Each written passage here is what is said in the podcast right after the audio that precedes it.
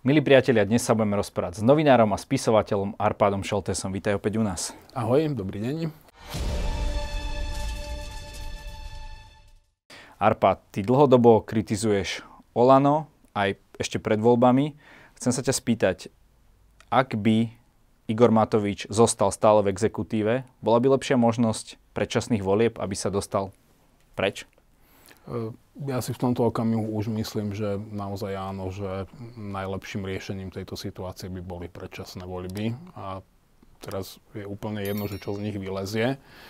V podstate tu nie je alternatíva. Ako Pelegrini sa mi nepáči, nič viac ako Igor Matovič, aj keď z úplne iných dôvodov. E, Fica nemusíme ani spomínať, ale tak ten už hádam nemá šancu, že zostavovať vládu.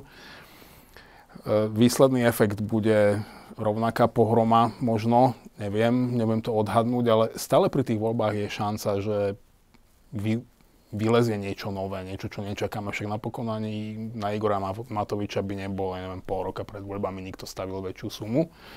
Čiže aspoň nejaká nádej by tu bola, pretože keď bude pokračovať to, čo tu máme teraz, to naozaj nedopadne dobre. To je tá pozitívna stránka veci. Otázka je to, čo si už ty hovoril, že tie voľby takéto voľby vygenerovali možno ešte niečo oveľa horšie.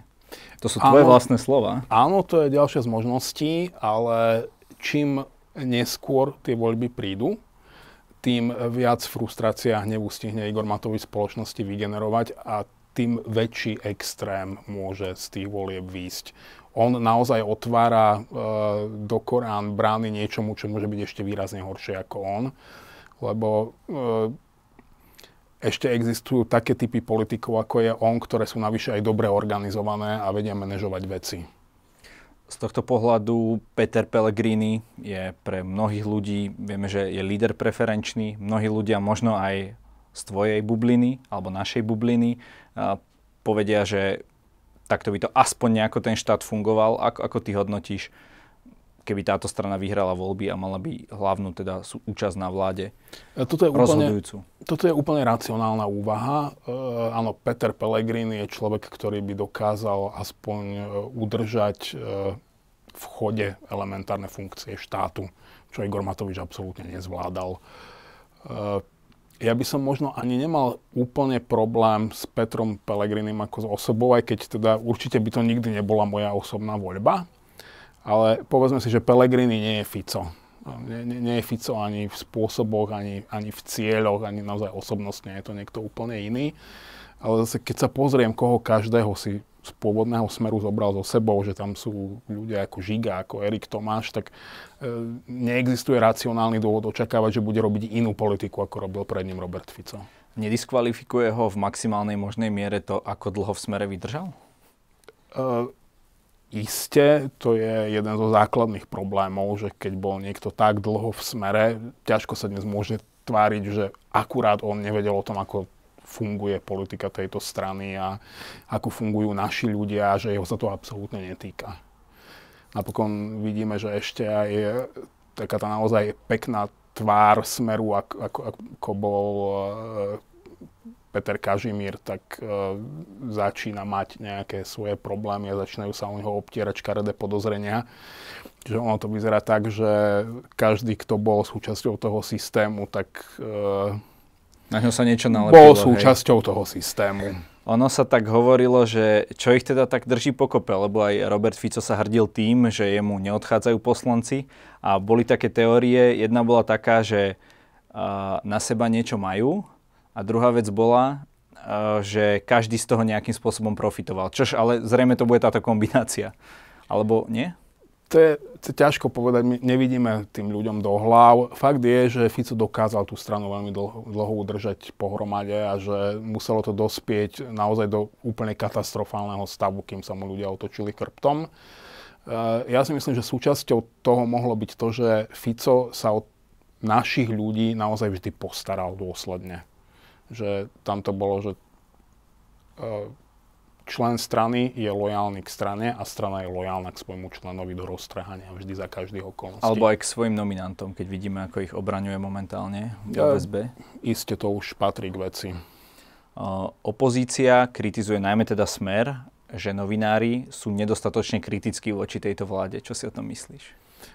A vláda si myslí, že novinári sú k nej oveľa kritickejší, ako boli ku komukoľvek predtým. To, to je úplne normálne. Ako, e, v podstate mne je úplne jedno, že e, za čo a ako veľmi na nás nadávajú politici. E, pre novinára existuje jediný jeden, ale veľmi vážny problém, keď ho politik chváli. To znamená, že niečo ten novinár nemôže robiť dobre.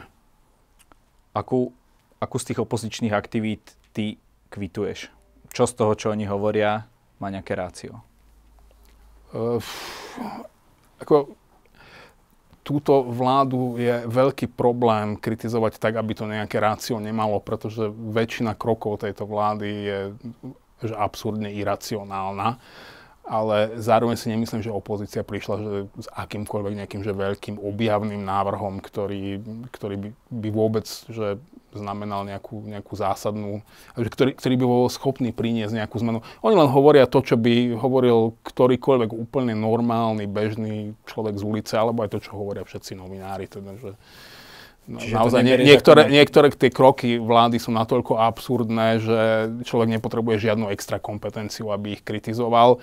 V podstate stačí si všimnúť Petra Pellegriniho, ktorý sa ani nejak veľa neozýva z, e, po, z pozície opozičného politika. Nepotrebuje to, ako naozaj Igor Matovič robí jeho prácu za ňoho. Uh-huh, že stačí mlčať a užívať si a usmievať sa. Na, naraz... to, to je naozaj tá situácia, že kúpim si pivo, čipsy, vyložím si nohy a užívam si show. Tento týždeň sme tu mali odvolávanie ministerky Kolíkovej. A mňa by zaujímalo, ako by dopadol pri tejto, nazvime to kauza, test Ficom. Uh, ja som si ho urobil a mne to stále vychádza tak, že ministerke Kolíkovej sa vysypali zo skrine také nejaké že úlomky kostí, ale ťažko by sme z nich vyskladali aspoň stehennú kosť, že v porovnaní s kostlivcami, ktoré mali ľudia, čo ju kritizovali, je to e, viac menej banálna vec. E, keby sme ju chceli merať že škandinávským metrom, tak e, by to bol problém.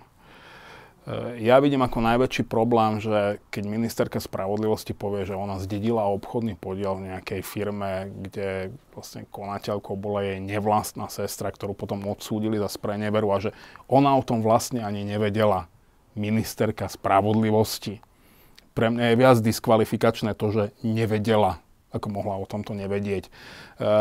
Keby bola naozaj extrémne citlivá na potenciálne konflikty záujmov, tak by sa do tejto situácie nikdy nemohla dostať, lebo jednoducho by sa tých obchodných podielov zbavila a nebola by v tej firme.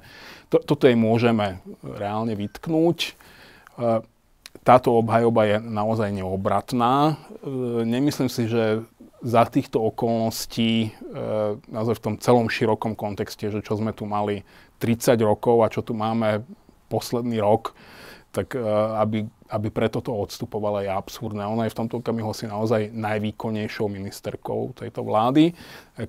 Zase je tu protiargument, že povedať o Kolíkovej, že je najlepšia v tejto vláde, je povedať, ako o niekom povedať, že je lepší človek ako Marian Kočner. Alebo je vplyvnejší prirovna... filozof ako Ľuboš Blaha. Že nie, nie, nie je to bohviaká kvalifikácia. Takže túto vládu uh, prirovnávaš k Kočnerovi a Blahovi? E, skôr to, že byť e, najvýkonnejším ministrom tejto vlády nie je nejaká že vysoká méta, lebo stačí robiť aj veľmi málo a človek je automaticky najvýkonnejším ministrom tejto vlády. Ja napríklad osobne oveľa viac vnímam e, prácu Ivana Korčoka a myslím si, že on sa zapotí pri svojej robote oveľa viac a že možno robí často dôležitejšie veci ako ministerka Kolíková, len oni nie sú pre verejnosť až také viditeľné a nie sú bežným voličom až tak citlivo vnímané.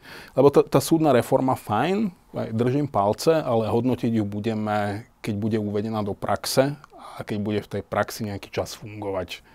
Zase sú právnici, aj teda mnoho právnikov, ktorí úplne nezdieľajú uh, nadšenie pre, pre všetky aspekty jej reformy. Inými slovami, uh, prešla testom Fico. Uh, u mňa áno, určite. Čiže aj Robertovi Ficovi by takéto niečo, nielenže nezlomilo väz, ale úplne nonšalantne by takéto Nik, niečo. Nikto by mu to nikdy ani nevytkol v porovnaní s tými prúšvihmi, ktoré mal smer, že Aha, mňa... takže to, čo on vytýka uh, Kolíkovej na možno šiestich tlačovkách v priebehu dvoch týždňov, jemu by ani Ako to nepovedal? pardon, on býval v prenajatom byte právoplatne odsúdeného daňového podvodníka a keď sa z neho odsťahoval, tak odtiaľ vytrhali, tuším, ešte aj podlahy, akože on ide Tam toho viac, tam toho viac chýbalo, než len podlahy. Ja som to, to video študoval celkom detailne. Že, že pardon, ale on nie je človek, ktorý môže niekomu uh, vyčítať uh, problémy, ktoré sú vyslovene etického charakteru. Pretože keby sme ju merali, že škandinávským metrom, čiste z pohľadu nejakých naozaj že etických noriem, že do akej miery a ako úzkostlivo sa vyhýbam konfliktom záujmov, tak uh, môžeme povedať, že OK, že mala by naozaj dostať ten varovný prst, že tá diel cesta nevedie. Ale ako, pardon, v slovenských podmienkach a Fico, Fico podľa mňa opäť raz e, prepásol e, svoju šancu mlčať. OK. A tá vec, ktorá definuje túto vládu, je boj s pandémiou. A ja keď som sa chystal na tento rozhovor, som si hovoril, že spýtam sa ťa, že ako sa im darí, že to nebude to až také zlé. Lenže my sme v štatistike, typni si, koľkatý uh, na, v úmrtiach na milión obyvateľov na celom svete medzi e, štátmi. Ako všetkých počas celej pandémie. Neviem, ako je to v tomto okamihu, lebo sa to tak nejak dynamicky vyvíja v čase. Teda, podľa mňa toto budeme hodnotiť, keď tá pandémia naozaj skončí. Ale viem, že obdobie, keď sme bombardovali hnusobú atomovou bombou, bolo obdobím, keď sme boli svetoví lídry v umieraní. Uh, to bolo v nejakom, to bol za nejaký čas, ale v celkovom sme siedmi. Sme v celej pandémii, teda aspoň štatistiku, ktorú som sledoval ja, siedmi v umrtiach na milión obyvateľov. To je veľmi dobrý výsledok. Podľa mňa Slovensko v nejakom inom parametre nie je 7 najlepšie na svete ako v umieraní. Zase treba uznať, že toto je vysoko nadpriemerný výsledok. Je pravda, že tie krajiny, ktoré sú nad nami, sú e, v tomto rebríčku, sú teda z východnej, prípadne z juhovýchodnej Európy, čiže sme nejako v tom aj geografickom rámci. Ja sa pýtam, nie si epidemiolog, si komentátor, ako, sa, ako sme sa dostali na 7. miesto pre Boha v niečom takomto. Takže sme nepočúvali epidemiológov, štatistikov, všeobecne vedcov, že prišiel trnavský mozgotrisk spektakulárnych nápadov a čo z neho vybublalo, to sa muselo realizovať bez ohľadu na to, čo si o tom mysleli odborníci. Dobre, realizovalo sa testovanie, ale predsa tá populácia, e, ty a ja, my sme mohli sa nestretávať s ľuďmi, obmedziť svoje kontakty, nosiť rúško, dezinfekcia, nejaká imunita a tak ďalej, že keď uh, nerešpektujeme Igora Matoviča, myslíme si o ňom, alebo niekto si o ňom myslí svoje, prečo sme tie opatrenia nedržiavali sami kvôli nám samotným, kvôli našim starým rodičom, rodičom a tak ďalej? Eh, keby mali ľudia vo všeobecnosti tendenciu, že správať sa racionálne a dodržiavať pravidlá, tak by sme napríklad vôbec nepotrebovali dopravnú políciu. Všetci by jazdili predpísanou rýchlosťou, dodržovali by všetky predpisy. Keby sme nemali dopravnú policiu, tak by tu denne zomierali desiatky ľudí, pretože vždy sa nájde nejaký magor, ktorý pôjde 200 km za hodinu po diálnici, ideálne v protismere, lebo je to zábava. E, toto funguje vo všetkých oblastiach života. Štát je tu na to, aby pravidlá nielen určoval, ale aby ich aj vymáhal. A to sa tu nedialo. Tu sme síce mali lockdown, ale ja som naozaj nechodil nikam, ale stačilo sa mi pozrieť z okna, kde vidím na premávku. A to naozaj nevyzerá ako krajina, ktorá je že zamknutá. A neboli, to neboli, to, neboli to samé pick-upy, DHL-ky a podobne. E, e, Ľudí v práci a Skutočne tak ďalej. E, vyčítať ľuďom, že sa správajú tak, ako sa ľudia zo svojej prírodzenosti správajú, pričom štát im to toleruje, podľa mňa akože môžeme, ale je to rovnako iracionálne ako samotné správanie ľudí, ktorí nedodržiavajú e, lockdown. A ďalšia vec, že na to človek nemusel byť epidemiológ. To, to naozaj to, to sme vopred povedali politickí komentátori a nemyslím si, že iba ja, ktorý o medicíne nevieme, že zhola nič. Že keď urobíme nejaké masové plošné testovanie, ktoré ktorého filozofiou bude, že kto absolvuje test, ten má priepustku na slobodu, tak to bude kontraproduktívne, pretože tí ľudia s tým certifikátom na druhý deň budú mať pocit, že oni teraz môžu všetko. A to som videl, keď som sa vracal z toho prvého veľkého plošného testovania, že to už boli plné terasy ľudí bez rúšok, ktorí oslavovali negatívny test. Bolo jasné, že to musí vybuchnúť. V akom stave sa dnes, vzhľadom na všetky tieto udalosti, nachádza slovenská spoločnosť? Um, je leto, už sa otvárajú terasy, už nikto na pandémiu asi nechce myslieť? Ja sa obávam, že spoločnosť je už veľmi unavená, je frustrovaná vyzerá to tak, že na budúci útorok skončí núdzový stav. A ja by som očakával, že e, na jeseň to bude zase veľmi zlé. E, uvidíme, do Z akej miery... myslíš? Uh-huh, uvidíme, do akej miery to pribrzdí očkovanie ne, ne, neviem odhadnúť. Na, naozaj nie som epidemiológ, e, nie som odborník na štatistiku a nemám dáta, čiže neviem. Tak ale tú štatistiku si vieme pozrieť, že koľko máme ľudí zaočkovaných a nejaká slava to nie je. E, mám strach, že to nebude dobré, e, lebo naozaj nazbieral sa obrovský tlak a teraz keď z toho dáme dole náhle dekel, tak, tak to proste zase rúpne. E, a samozrejme ľudia sú frustrovaní, sú rozhnevaní. E, ja mám dokonca pocit, že ani Vladimír Mečer, ani Robert Fico nedokázali za celú svoju ka- kariéru dokopy vygenerovať uh, toľko frustrácia a hnevu medzi ľuďmi ako Igor Matovič za ten rok. Ty o tej frustrácii hovoríš, že ešte šťastie, že tu nemáme také množstvo zbraní, ako možno v štátoch, ktoré ty označuješ, že takisto tam nefunguje ten štát. Ale z tých tvojich komentárov, aj teda vrátanie tohoto, Nezveličuješ tak trochu, ne, nesnažíš sa ako keby tých ľudí možno varovať aj takými, takýmto expresívnym slovníkom? Tak ja to beriem tak, že úlohou komentátora je práve aj varovať, aj e, poukazovať na to, že kam môže tento konkrétny trend, ktorý sa nám pred očami vyvíjať, viesť, ak, e, ak ho niečo nezlomí, nezvráti, neohne. E, komentár nie je veždba. Ja nie som jasnovidec. Ja pozerám, čo sa deje a popisujem to a odhadujem, že, že kam toto povedie, ak sa to nezmení ak sa to zmení, tak to tam samozrejme nepovedie a ono by to mohla byť presne takéto. Ja, ja, ma, ja by som bol najradšej, keby každý kam, komentár, takýto, ktorý predvída nejakú že zlú budúcnosť, mal taký ten princíp, že tak ako existujú samo sa naplňajúce väždby, takže toto by bolo také, že samo sa popierajúca väždba. Že ľudia si to prečítajú a povedia si, že fúha, toto by som fakt nechcel. Hej, a urobia sú... všetko preto, aby sa to zmenilo. Ja vždy hovorím, že ja sa veľmi rád mýlim ako komentátor. Ja to milujem, keď sa mýlim, pretože možno vyzerám ako blbec, ale aj ja tu žijem, som normálne občanom tejto krajiny a keď sa mýlim, tak sa mi tu potom žije oveľa lepšie. Takže je, je tam trochu takého zveličenia? Uh, ja to nepovažujem nutne za zveličenie. Je to, keď, keď vystrelíme nejaký projektil na nejakého človeka a ten človek medzi tým neuhne, tak ho ten projektil trafi ak sme dobre mierili, tak treba do hlavy a ten človek je mŕtvý. Ak sme mierili blbo, tak možno len do a ho zaštopkajú a, a, a pobeží ďalej. Toto je komentátorská robota. Viem, že vystrelili guľku, viem zhruba akým smerom, popíšem, čo zhruba tráfi a čo sa asi stane, keď to trafí medzi tým na to vplýva milión faktorov, ktoré sa nedajú ani predvídať, ani ovplyvniť. Naozaj čaro budúcnosti spočíva jej nepoznateľnosti či, a nepredvídateľnosti. Kto by bol schopný predvídať pred uh, tromi rokmi dnešnú situáciu, vzhľadom k tomu, že prišiel nejaký COVID. Si schopný... Kto by bol schopný, pardon, pred zavraždením Jana a Martiny predvídať, že Ficová vláda padne a že Fico skončí ako marginálna tragikomická postavička. Alebo že niekto použije zbraň na novinára. Už len áno, toto samotné, že kto by bol predvídal, že na Slovensku môžu zavraždiť novinára. Čiže to sú, to sú také udalosti, ktoré naozaj menia smer vývoja. E, niektoré až takto dramaticky, niektoré menej dramaticky, ale potom vo finále keď sa to nakumuluje a v nejakom dlhšom časovom horizonte je nakoniec vždy všetko ináč.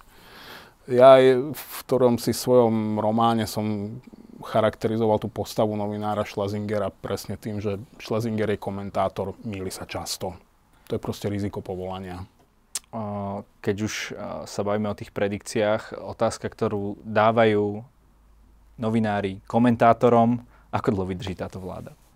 E, to, to si naozaj netrúfam odhadnúť. To závisí opäť od od toho, aké sú silné osobné ambície jednotlivých aktérov. Túto vládu držia v tomto okamihu pohromade hlavne koaliční partnery Oľano, ktorí v okamihu, keď, e, keď tu prebiehala taká tá naozajstná vládna kríza a vyzeralo to, že by táto vláda mohla aj padnúť, e, nakoniec ju v podstate zrekonštruovali tak, že sa urobila rošáda medzi Matovičom a Hegerom, ktorá je na, naozaj, že momentálne máme teda, že e, premiéra 1. aprílovej vlády, ktorého predsedom je Igor Matovič a, zároveň aj jeho riaditeľom a majiteľom a, a neviem čím všetkým. Ešte na, naozaj nehrajme sa na to, že tu naozaj Heger riadi vládu. E, bojuje o nejakú mieru nejakej autonómie, ale naozaj on sa nikdy nepostaví Igorovi Matovičovi nejak otvorene na odpor, nech by sa dialo čokoľvek, pretože to jednoducho osobnostne by to nebol Heger, on to nemá v povahe. A v okamihu, keď s týmto koaliční partnery súhlasili, tak sa vzdali akýchkoľvek svojich politických ambícií a zostali im už naozaj len osobné ambície. A k tomu, aby mohli naplniť svoje osobné ambície, musí fungovať táto vláda v nejakej zostave.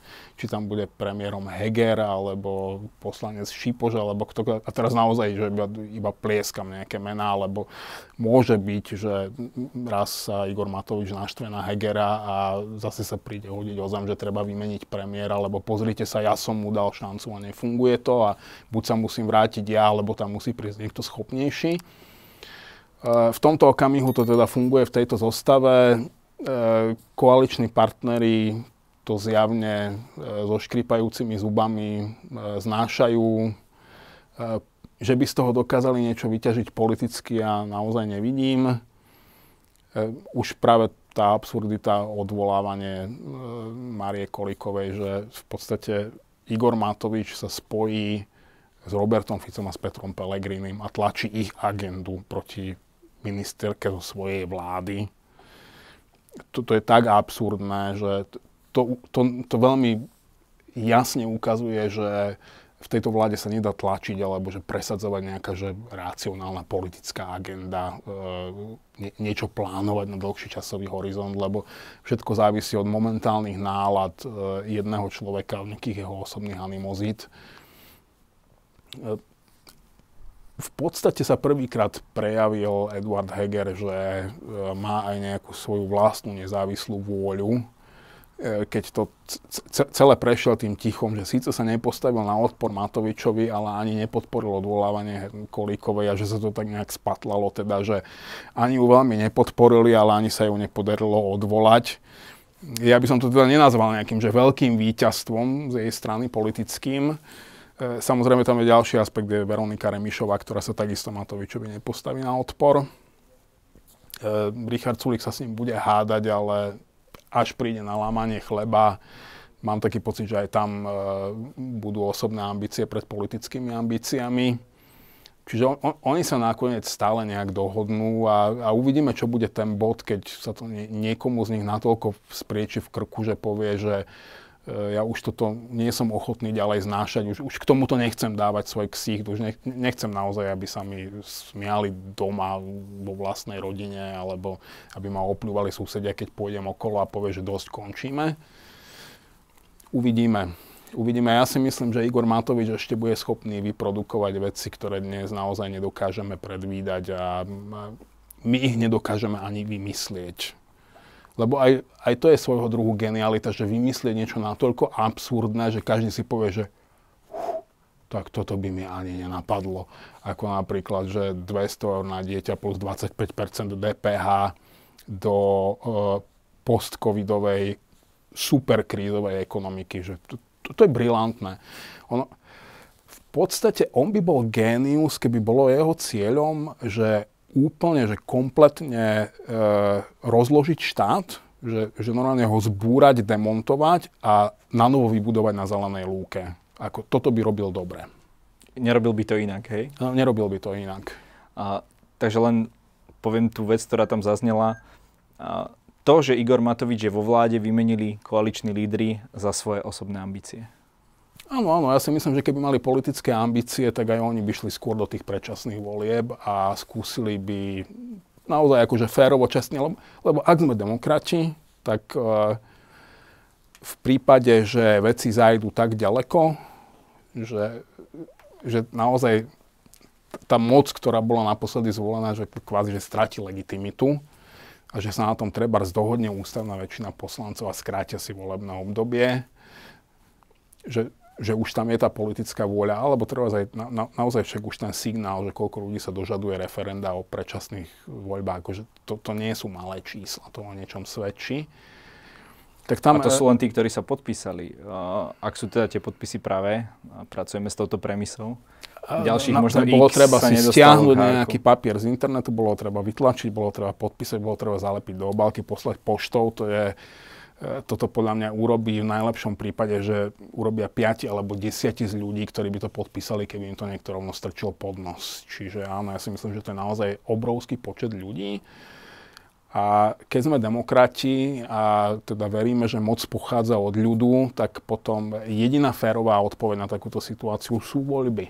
Nech už vygenerujú čokoľvek. Ja napokon nespochybnujem legitimitu mandátu Igora Matoviča, ale ukazuje sa, že naozaj aj ľudia, ktorí priamo jemu dávali ten hlas, e, sa dnes chytajú za hlavu, že to nebol úplne dobrý nápad. Len kde je tá hranica toho, e, čo si ty písal, že takto by sme zvrhli každú vládu, ktorá spraví niečo nepopulárne? Uh, ja v tomto nemám jasno a som veľmi zvedavý na to, že ako rozhodne ústavný súd. A tým sa že... budeš riadiť? Teda? Tak ono to, to, to nikdy nie je, že, že sa postaví ústavný súd a povie áno, nie. On tam napíše nejaké zdôvodnenie, ktoré sa vždy oplatí prečítať, pretože ono to väčšinou naozaj býva vyargumentované alebo teda verím, že bude. Lebo tam, tam sa bijú tie dva princípy, že na jednej strane akože my občania sme týmto ľuďom iba prepožičali moc a oni s ňou nakladajú že natoľko šialeným spôsobom, že možno si naozaj myslíme, že by ďalej nemalo teraz jedno, čo si myslíme my dvaja. Ide o to, že čo si myslí naozaj väčšina e, ľudí. To by sme zistili v tom referende. Čiže ja si neviem predstaviť, že ešte pri tom, ako je referendum nastavené, Eh, lebo Igor Matovič napriek tomu, že teda sľuboval, že zníži kvórum, myslím si, že teraz sa referendového kvóra nedotne ani trojmetrovou tyčou, je tam kvórum účasti viac ako polovice, alebo teda polovice všetkých oprávnených voličov, čo je že veľmi vysoký prah na to, aby bolo to referendum vôbec úspešné. A aj keby bolo, tak ešte je otázne, že či naozaj tá, tá väčšina, ktorá by prišla, či by povedala, že áno, že chce predčasné voľby, toto zistiť v referende podľa mňa by vôbec nemuselo byť zlé. Uh, neviem si predstaviť, že či môže byť vôľa ľudu zo svojej podstaty protiústavná. Možno áno. Ale potom je tu áno ten opačný aspekt, že ak budeme môcť odvolávať akúkoľvek vládu, ktorá sa nám znepáči v referendách, tak e, ktorá vláda bude mať e, odvahu urobiť opatrenia, ktoré nie sú populárne, ale sú naozaj potrebné, ako napríklad núdzový stav a, a lockdown a všetky tie protipandemické opatrenia, ktoré boli absolútne na mieste. Ja som vôbec nemal problém s tým, že je tu lockdown. Mal som problém s tým, že prišiel neskoro a že nebol dostatočne dôsledne vymáhaný. Ty si hovoril, že v tomto parlamente vidíš možno 5 politikov. A ktorí to sú? To som povedal, že 5 možno maximálne 5. Ja by som teraz naozaj nechcel menovať, Aha. lebo e, keby nič iné, e, nechcem tým piatim urobiť zo života peklo. E, a dlho by trvalo, kým by som ich zrátal, lebo to by som sa musel pomaly prácne spomenúť. Naozaj niekto, kto mne nápadne spontá, spontánne hneď, že sedí v tom parlamente a zatiaľ neurobil nič, čo by bolo podľa mňa zlyhanie. Dokonca sa dokázal postaviť na odpor, je Jano Benčík. OK. Uh, je nejaká, predpokladám, že nie je žiadna strana, ktorej by si momentálne dôveroval, či už uh, parlamentná alebo neparlamentná, alebo sa milím?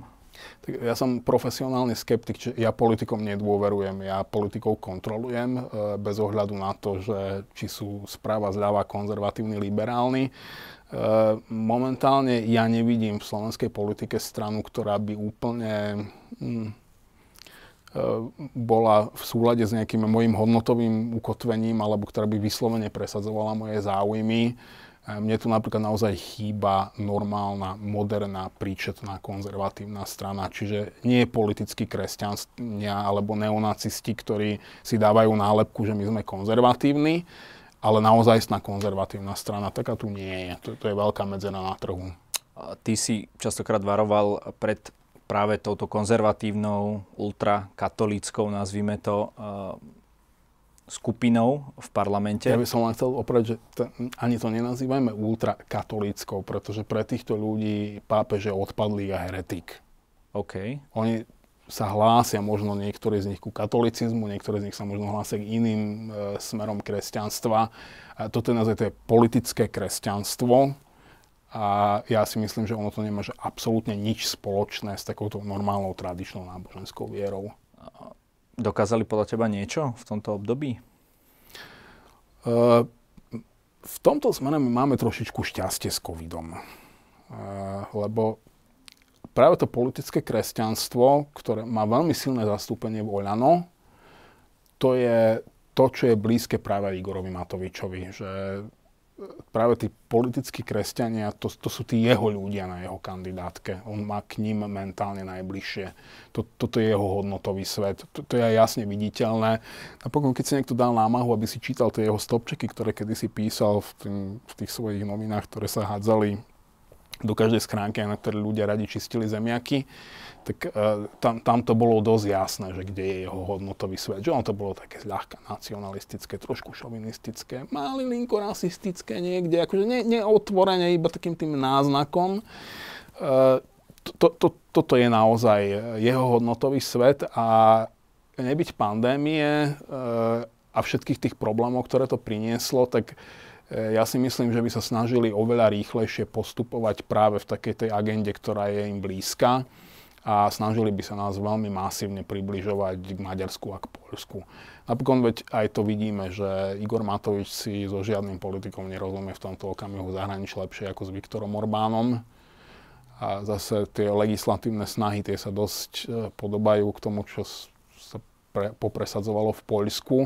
Ja sa naozaj obávam, že keď e, prestane byť problémom COVID, tak e, začnú títo ľudia naplno pracovať, otvorí sa im priestor a my sa veľmi rýchle vydáme na takúto maďarsko-poľskú cestu. Kde je tá hranica toho pre teba, kedy sú to nepriateľné, nepriateľní ľudia, alebo tá politika ich je nepriateľná, ale a, a kedy je to legitímny postoj, ja politík, som kresťan, som konzervatívny a toto je môj hodnotový svet? Uh, pre mňa je to veľmi jednoduché, že moja sloboda sa končí tam, kde sa začína sloboda niekoho iného. To znamená, že ak ja som veriaci kresťan a myslím si, že homosexuálny styk je hriech, tak nemám homosexuálny styk. Keď si myslím, že interrupcia je hriech, nejdem na interrupciu. Eutanázia? Ak si myslím, že eutanázia je hriech, tak uh, o ňu nepožiadam Dobre, ale... A ani k nej nikomu nepomôžem. E, na druhú stranu e, nemám právo brániť homosexuálom v homosexuálnom styku, pretože ak oni neveria tomu, čomu verím ja, a to, to nie je prírodný zákon. To, to, je, to je naozaj to je náboženská viera. To, to je hrozne intimná vnútorná záležitosť. Ja tomu rozumiem. Človek naozaj nie je zo svojej podstaty racionálny, potrebuje nejakú spiritu, spiritualitu, nejaké duchovno. Ale tých bohov je nepreberné množstvo a to, že v ktorého z nich niekto verí, je naozaj otázka toho, kde sa narodil, v akej kultúre vyrastá. Je to čiste otázka indoktrinácie. E, no, tam naozaj platí zásada, že všetci bohovia sú viac menej absurdní, nepravdepodobní, neuveriteľní, okrem toho vášho. Ten je samozrejme pravý. Ja keby som si musel vybrať nejakú, nejakú náboženskú vieru, tak by to bolo pravdepodobne pastafariánstvo, lietajúci špagetový netvor, chodil by som so sitom na hlave a teda by som veril v neho. Uh, a on naozaj nie je o nič viac ani menej absurdný ako, ako, ako, ako ktorýkoľvek iný boh, ktorého, v ktorého kedy ľudstvo uverilo a naozaj je ich veľmi veľa. Čiže ja rešpektujem právo každého, že veriť v toho Boha a žiť v súlade so svojou vierou, pokiaľ tým nešliape po práva iných ľudí, ale nikto nemá právo vnúcovať svoje náboženské predstavy iným ľuďom. To je celé. Čiže uh, interrupcia je napríklad niečo, v čom ja sám nemám vnútorne, že na milión percent jasno, som skôr za liberálny prístup v zmysle, že nezakazujeme to, robíme všetko preto, aby sa to nedialo. To znamená, že maximálna podpora pre tehotné ženy, pre matky, e, e, obrovské pole pôsobnosti otvorené ešte stále na poli antikoncepcie, nejakej sexuálnej zodpovednosti, lebo ja si tiež nemyslím, že, že umelé prerušenie tehotenstva z iných ako medicínskych dôvodov je niečo, čo by sa malo aplikovať ako zubná hygiena. Ale ani si nemyslím, že by sa to dialo. A v tomto ja aj celkom dôverujem ženám. Ne, ne, podľa mňa neexistuje veľa žien, ktoré by to brali ako, ako banálny zákrok. A, a, a že by im to bolo jedno. Čiže určite by som nešiel cestou nejakých zákazov, E, pri eutanázii ja mám veľmi jasne vyhranený názor. Ak, e, ak mám právo na život, tak by som mal mať právo sa svojho života aj vzdať, pokiaľ uznám za vhodné a v konečnom dôsledku v tom aj tak nikto nemôže zabrániť. E, rozdiel je len v tom, či si skočím z 20. poschodia a niekto to po mne bude musieť zoškrabávať schodníka, alebo sa to dá urobiť niekde v dôstojných podmienkach, menej traumatizujúcim spôsobom ja pri eutanázii nerozumiem, že o čom je debata, okrem naozaj nejakého náboženského postoja, že samovražda je hriech. Super, no tak ju nespáchaš v pohode. Ja si myslím, že to je moje slobodné rozhodnutie a nemyslím si, že niekto tretí má právo sa mi do toho miešať. A jednu z tých strán, ktoré sme ešte neprebrali dneska je Boris Kolár a Smerodina. A tam najzaujímavejšia vec, podľa mňa, ktorá sa udiala, je ten tlak na zníženie nejakým spôsobom kolúznej väzby. Čo, čo na to hovoríš? Nie je to, nie je to až také príliš okaté, že uh, sa o to začal zaujímať, až keď teda dôležitého človeka v jeho strane zobrali takisto ako tých ostatných, úplne tým istým spôsobom? E, táto téma má tieto dva aspekty, že e, politici objavili teraz, pretože ich kamaráti sedia vo väzbe. E, čiže ono, je to momentálne tak, že oni robia správnu vec z nesprávnych dôvodov. A, tu, a nebavme sa len o kolúznej väzbe. Bavme sa všeobecne o, o väzbe a o jej podmienkach na Slovensku.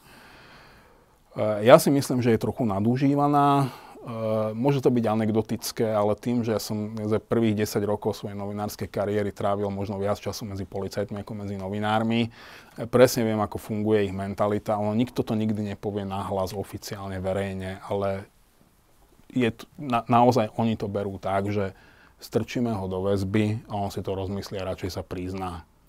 Pretože väzba je násobne horšia ako výkon trestu. U nás sa väzba naozaj používa ako istá forma nátlaku alebo mučenia, aby sa obvinený priznal. Nikoho nezaujíma, či je naozaj vinný. E, rozumiem niektorým prípadom tej väzby, ja nehovorím, že teraz poďme zrušiť väzbu, lebo to ako ona naozaj ona má svoju funkciu v trestnom stíhaní, len treba si uvedomiť, že platí prezumpcia neviny a že to nie je formalita, pretože ty, ja, ktokoľvek z nás môžeme zajtra skončiť vo väzbe, stačí, že budeme v nesprávnom čase na zlom mieste, niekto na nás ukáže z akýchkoľvek dôvodov prstom, ten policajt môže pojať podozrenie, že sme sa dopustili niečoho nezákonného. A keď to bude vážne, on to potrebuje vyšetriť. A keď bude mať obavu, že by sme mu napríklad mohli to vyšetrovanie mariť, tak nás strčia do kolúznej väzby. No len tam je... To je úplne v poriadku. E, kolúzna väzba, aj akákoľvek iná väzba, aj, aj úteková, aj pokračovacia, je pre nevinných ľudí. Človek je nevinný do okamihu, kým súd nepovie inak. Čiže ja nerozumiem tomu, že už keď niekoho zoberú do tej väzby, e, prečo tam musí sedieť e, v podmienkach, ktoré vyzerajú naozaj ako za trest. Ako, tomuto úplne nerozumiem, že ak je v tom ústave na výkon väzby zavedená teplá voda, prečo sa v nej smie človek osprchovať iba raz týždenne? Prečo tam nemôže mať normálne dôstojné podmienky ako človek? Lebo ja rozumiem, treba ho izolovať treba mu zabrániť v tom, aby, ovplyv, aby ovplyvňoval svetkov, aby ušiel, aby pokračoval v trestnej činnosti, pokiaľ nejakú spáchal. Ale to my nevieme. A naozaj každý z nás sa v tej väzbe môže ocitnúť aj úplne nevinne a je to v poriadku. Akože štát nemá iný nástroj, ako to vyšetriť a potom súd povie, že áno, tento človek je vinný, ak bolo dostatok dôkazov, ak nie, tak ho prepustia a sedel tam nevinne. Rozumiem, ale nie je to tak, že bez vetra sa ani listok nepohne? Že keď povie si policajt, že ja neviem, ja alebo ty, hypoteticky, že sme niečo spáchali, nemáme žiadny zápis v registri trestov a tak ďalej a tak ďalej, že pred e, sudcom pre prípravné konanie toto jednoducho neobstojí? Že nemôžeš povedať, že do väzby sa práve dostávajú takí ľudia, ktorí už majú niečo na rováši, u ktorých možno to ten súd nevie dokázať, ako sme napríklad uh, videli pri súde s Marianom Kočnerom? Um, toto nerád akože takto z druhej ruky dávam odborné veci, ale toto mi z hodou okolností vysvetľoval pár, kde jeden z toho manželského páru je prokurátor, druhý je advokát, že ono ten systém funguje naozaj tak, že keď si nikto, že si, že si naozaj nejaký že bežný, obyčajný človek bez konexí, peňazí. Hlavne bezúhonný dovtedy. Úplne bezúhonný, ale padne na teba nejaké podozrenie, e, alebo ho na teba niekto hodí, lebo to sa môže stať. Niekomu prekážaš. Rozumiem. Susedovi, hoci komu, to je mm. jedno. A ten vyšetrovateľ si povie, že však čo, vyzerá to zle, ja ho obviním, nech sa s tým vysporiada prokurátor. A súd. A prokurátor si povie, že však vyšetrovateľ ho obviním, však ja ho obžalujem, nech sa s tým vysporiada súd. A prvoinštančný súd si povie, že však vyšetrovateľ ho obvinil, prokurátor ho obžaloval, ja ho odsúdim, nech sa s tým vysporiada odvolací súd. A na odvolacom súde si povedia, že prešiel tým všetkým, potvrďme to. E, pokiaľ človek nemá naozaj dobrého advokáta, že je tam nejaký advokát ex ofo, pokiaľ e, on sám nemá nejaké že veľmi vysoké právne povedomie, nevie, nevie čo má robiť, e, pláve v tom, topí sa v tom, naozaj môže sa úplne nevinný človek dostať aj na dlhé roky za mreže. Takže nie je to také náročné? Justičné omily sa stávajú. E, slovenský súdny systém je extrémne preťažený. Ani by som, súdcov by som za toto až tak veľmi nekritizoval. Lebo keď si predstavím, že koľko toho majú a koľko majú času tomu, aby sa venovali každému jednotlivému prípadu, je úplne podľa mňa, že normálne, že oni už za tým nevidia ten ľudský osud. Ani, ani ten prokurátor už za tým nevidí ten ľudský osud. To je len spis, ktorý má na stole a ktorý potrebuje vybaviť a ideálne tak, aby ešte stihol aj obednejšiu prestávku, pretože je hladný. A ten istý problém má aj vyšetrovateľ. A teraz sa nebavíme o nejakých, že naozaj že super exponovaných e, prípadoch e, mediálne známych ľudí, ktoré sú pod drobnohľadom verejnosti tu hovoríme o, o, presne o, o, o tých drobných hlúpostiach, ktoré nikto nerieši v zásade, ktoré, ktoré sú denná, bežná rutina a ktoré môžu naozaj zomlieť úplne obyčajných ľudí. Arpad, každý na záver v našom rozhovore môže niečo odkázať našim divákom. Nech sa páči, možno niečo, čo nezaznelo. Vydržte, možno bude lepšie. Ďakujem za rozhovor. Ďakujem.